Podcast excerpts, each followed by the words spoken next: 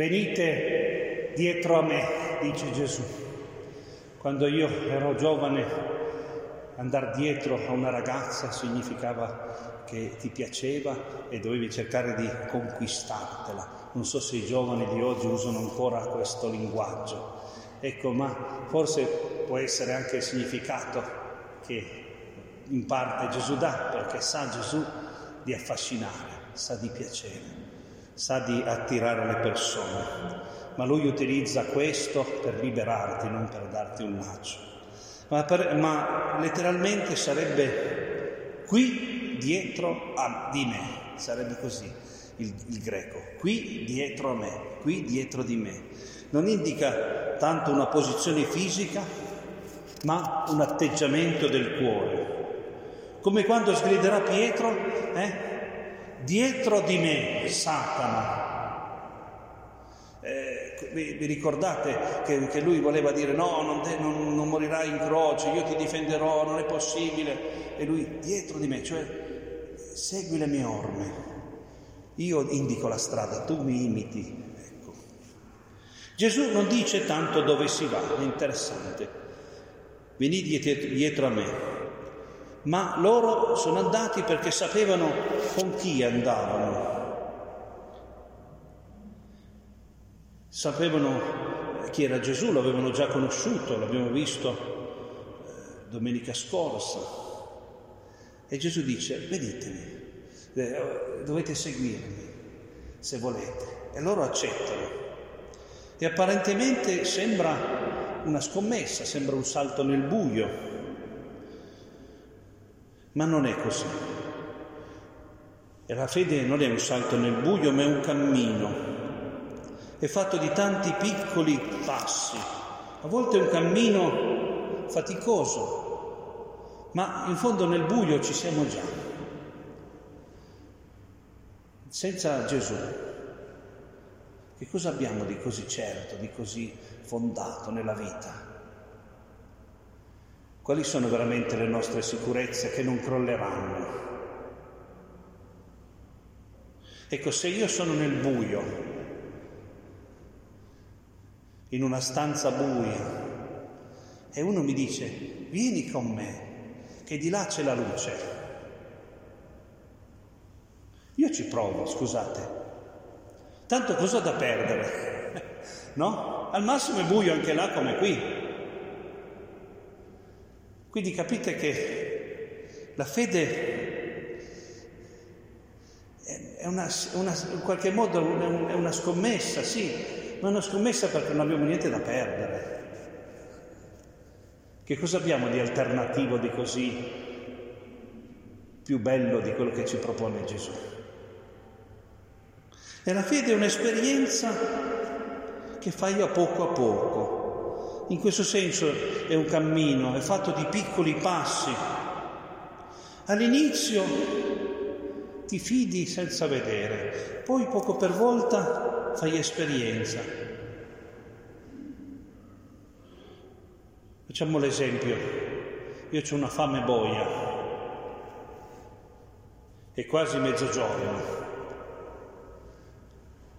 e uno mi dice, Lì, a due chilometri di distanza, c'è una trattoria dove c'è da mangiare. Allora i casi sono due. O mi tengo la mia fame e sto fermo, o con la mia fame provo a seguirlo. Capite che non è irragionevole provarci, è più irragionevole chi non prova a seguire Gesù. Si tiene la sua fame, sta fermo, ma perché magari poi la trattoria non c'è? Chi me l'ha detto che c'è la trattoria lì? Me l'ha detto lui, proviamo a vedere. Capite che anche la, quella eh, cosa che fanno gli apostoli, ah ma sono, eh, hanno fatto una cosa folle, hanno fatto la cosa più intelligente, la cosa più naturale, hai trovato uno che ti affascina, uno che, che sembra veramente colui che ti può dare una novità di vita, prova ad andare a conoscerlo, prova a stare dietro. Ecco, se la fede ti proponesse cose astratte, allora potresti dire è un salto nel buio, è oltre la verifica, sono cose soprannaturali, ma la proposta è di fare un'esperienza concreta, ti viene proposto qualcosa da fare. E allora ci provo. E poi verificherò se è così come mi dici tu.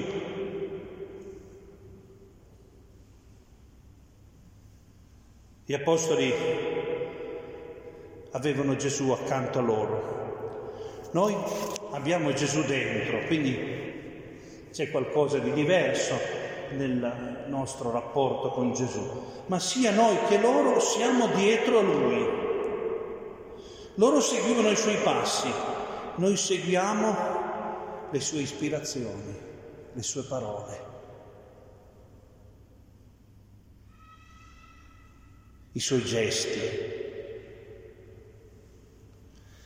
Certamente colpisce questa disponibilità a lasciare. La pesca era un'attività molto redditizia. Eh? Sapete che il pesce del mare di Galilea veniva salato a Magdala ed veniva venduto fino in Egitto, fino a Roma. Si poteva guadagnare bene. E Pietro e Andrea lasciano le reti, cioè lasciano il loro capitale, la loro fonte di guadagno, quindi c'è una scommessa. Ma in fondo lasciano anche la propria identità. Io sono un pescatore il tuo mestiere. Tu, noi ci identifichiamo a volte con il nostro mestiere.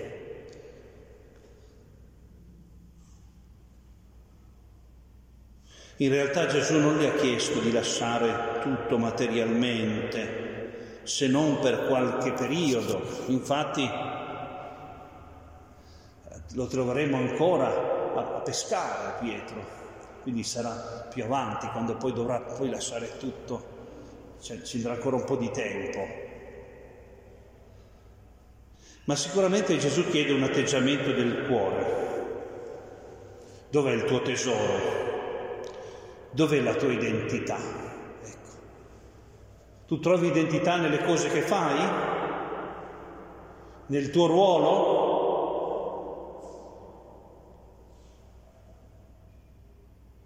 Magari sono cose belle. Oppure tu sei prima di tutto un mio discepolo. Capite che è un atteggiamento del cuore. Poi posso essere un operaio, posso essere un dottore, posso essere una nonna, posso essere un pensionato, posso essere una studentessa, posso essere eh, un prete, ma è quello che ti definisce. O la tua identità sono un discepolo di Cristo, che poi concretamente faccio quello. Ma lo faccio per seguire Gesù, per vivere le sue parole, per vivere il suo stile attraverso questo mestiere. Capite che allora diventa secondario quello che tu fai. Non è che Gesù ci chiede di lasciare materialmente la nostra casa, il nostro mestiere, eh, i nostri beni, ma è una questione di mentalità. Non è quella la tua identità. Allora qualche volta poi sarai anche disposto a lasciarli materialmente quando sarà necessario. Forse qualche volta ce lo chiederà anche. Ma riesco a staccarmene perché non è lì che io mi identifico,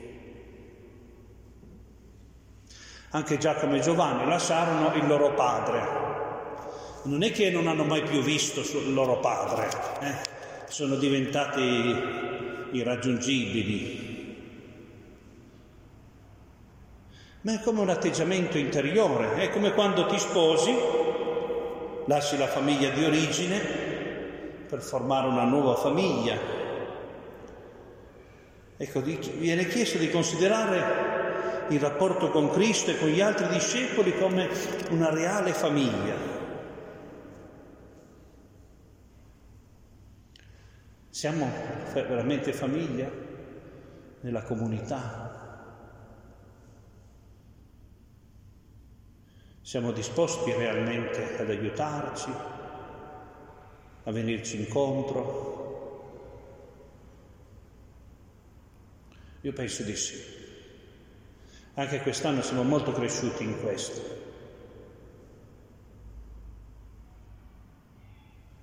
Certamente dobbiamo fare una scelta, non basta essere nati in Italia per essere dei cristiani o aver ricevuto qualche sacramento.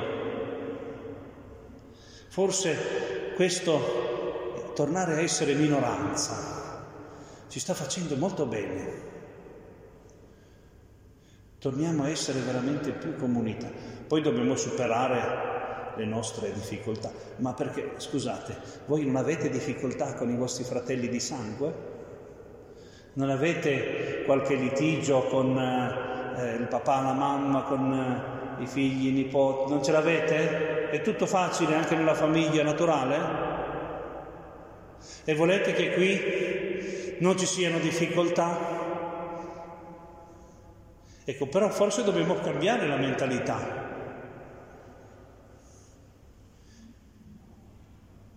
Che comunque quello è mio fratello e mia sorella, anche se non sono d'accordo. Cioè non è che adesso io posso dire quello non è più mio figlio, non è più mio marito, qualche volta capita, ma Speriamo di no, ma almeno col figlio non lo fai, col fratello o la sorella non lo fai, capite? Cerchi di andare d'accordo nonostante tutto, cerchi di trovare dei punti in comune, cerchi perché c'è questo legame di sangue che non possiamo negarlo, è importante. E così noi abbiamo questo legame altrettanto importante. Capite? Quindi non facciamoci fermare dalle difficoltà che ci possono essere, ah, non andiamo tutti d'accordo, eh, allora non possiamo essere famiglia. E chi l'ha detto che dove sono le famiglie che si va tutti d'accordo? si va oltre questo. Ecco, capite, questo seguire Gesù era una scelta eh, anche di, in qualche modo, far parte di questa nuova famiglia, di questa nuova comunità. Ultimo punto, nelle religioni è l'uomo che cerca Dio. Nella Bibbia avviene esattamente il contrario. È Dio che cerca l'uomo. Dio ci cerca perché ci considera importanti, anzi forse quasi più importanti di Lui, perché l'amore fa così. E quando Dio cerca l'uomo, l'uomo fa altro. L'uomo non pensa a Dio, pensa ad altro. Dio cerca Abramo e Abramo non l'aveva cercato. Dio lotta con Giacobbe e Giacobbe stava scappando. Dio appare a Mosè e Mosè stava pascolando il gregge. Non pensava a Dio, non stava pregando. Dio cerca l'unico figlio di Jesse che non era in casa, Davide, perché Samuele deve scegliere lui come re. Dio sceglie il re Ezechia prima ancora che nasca. Dio chiama i profeti quando loro non pensavano minimamente a fare i profeti. L'angelo va da Maria in un momento di vita quotidiana non è che lei stava pregando.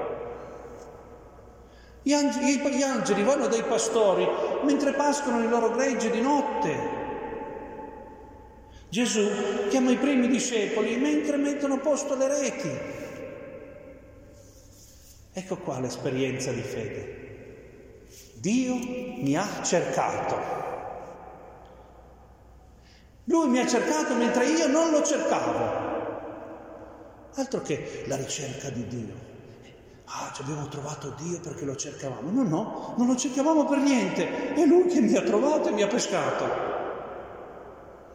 Quindi l'esperienza ebraico-cristiana è una religione, sì, ma è una religione al contrario. Non è prima di tutto l'uomo che crede in Dio, che ama Dio, che spera in Dio, ma è Dio che crede nell'uomo, che ama l'uomo, che spera nell'uomo. Noi siamo il Dio di Dio. Dio ha manifestato la sua fede nell'uomo, nella Bibbia, in Gesù, nell'esperienza di tutti noi. E Dio non smette di aver fede. Dio ha fede in noi. Siamo noi che a volte non abbiamo fede in Lui. E quando abbiamo fede, quando riusciamo a fidarci, a pregarlo, ci accorgiamo che non è altro che una debole risposta alla fede che lui aveva in me e continua ad avere. La fede dell'uomo in Dio c'è qualche volta, ma non è l'elemento principale. L'elemento principale è la fede di Dio nell'uomo.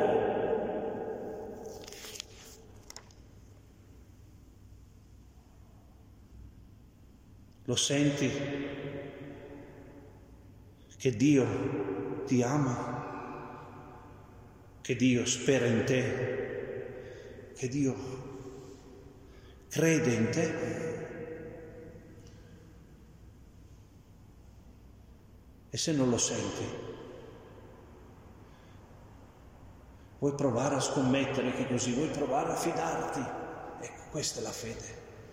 Mi accorgo che Lui mi cerca, quando io non lo cercavo, quando io nemmeno pensavo minimamente a Lui. E questa è l'esperienza che hanno fatto i primi discepoli.